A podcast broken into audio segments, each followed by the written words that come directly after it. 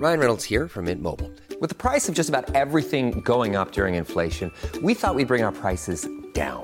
So to help us, we brought in a reverse auctioneer, which is apparently a thing.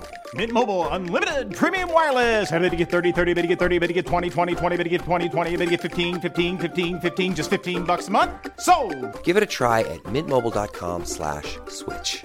$45 upfront for three months plus taxes and fees. Promo rate for new customers for limited time. Unlimited more than 40 gigabytes per month. Slows. Full terms at mintmobile.com. John McNulty's uh, name was mentioned to me. I looked at his credentials. Who mentioned his name to you? I, I'm not at liberty to say who mentioned his name to me uh, because uh, that's a Fine Gael matter. I, I, it do, I got his uh, CV, I looked at it, I assessed it, and I take full responsibility for appointing him to the Board of Did the word- There are Mary, vacancies on the board, so why did you appoint anyone?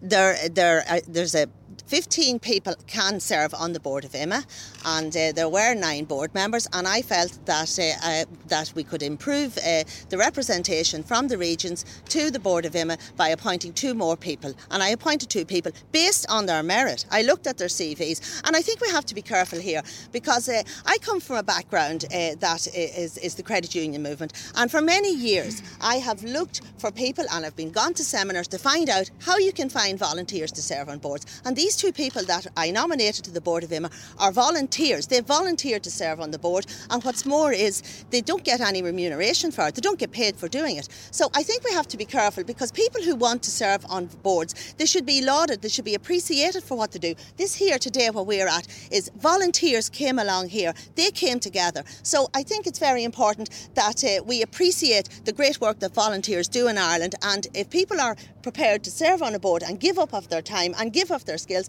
I think we should respect that. Okay.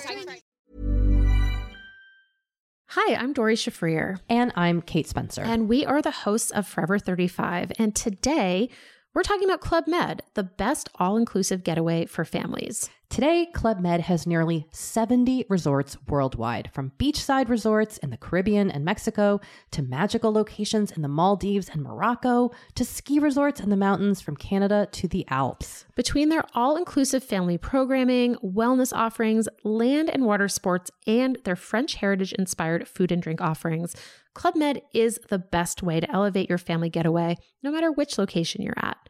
To learn more, visit clubmed.us.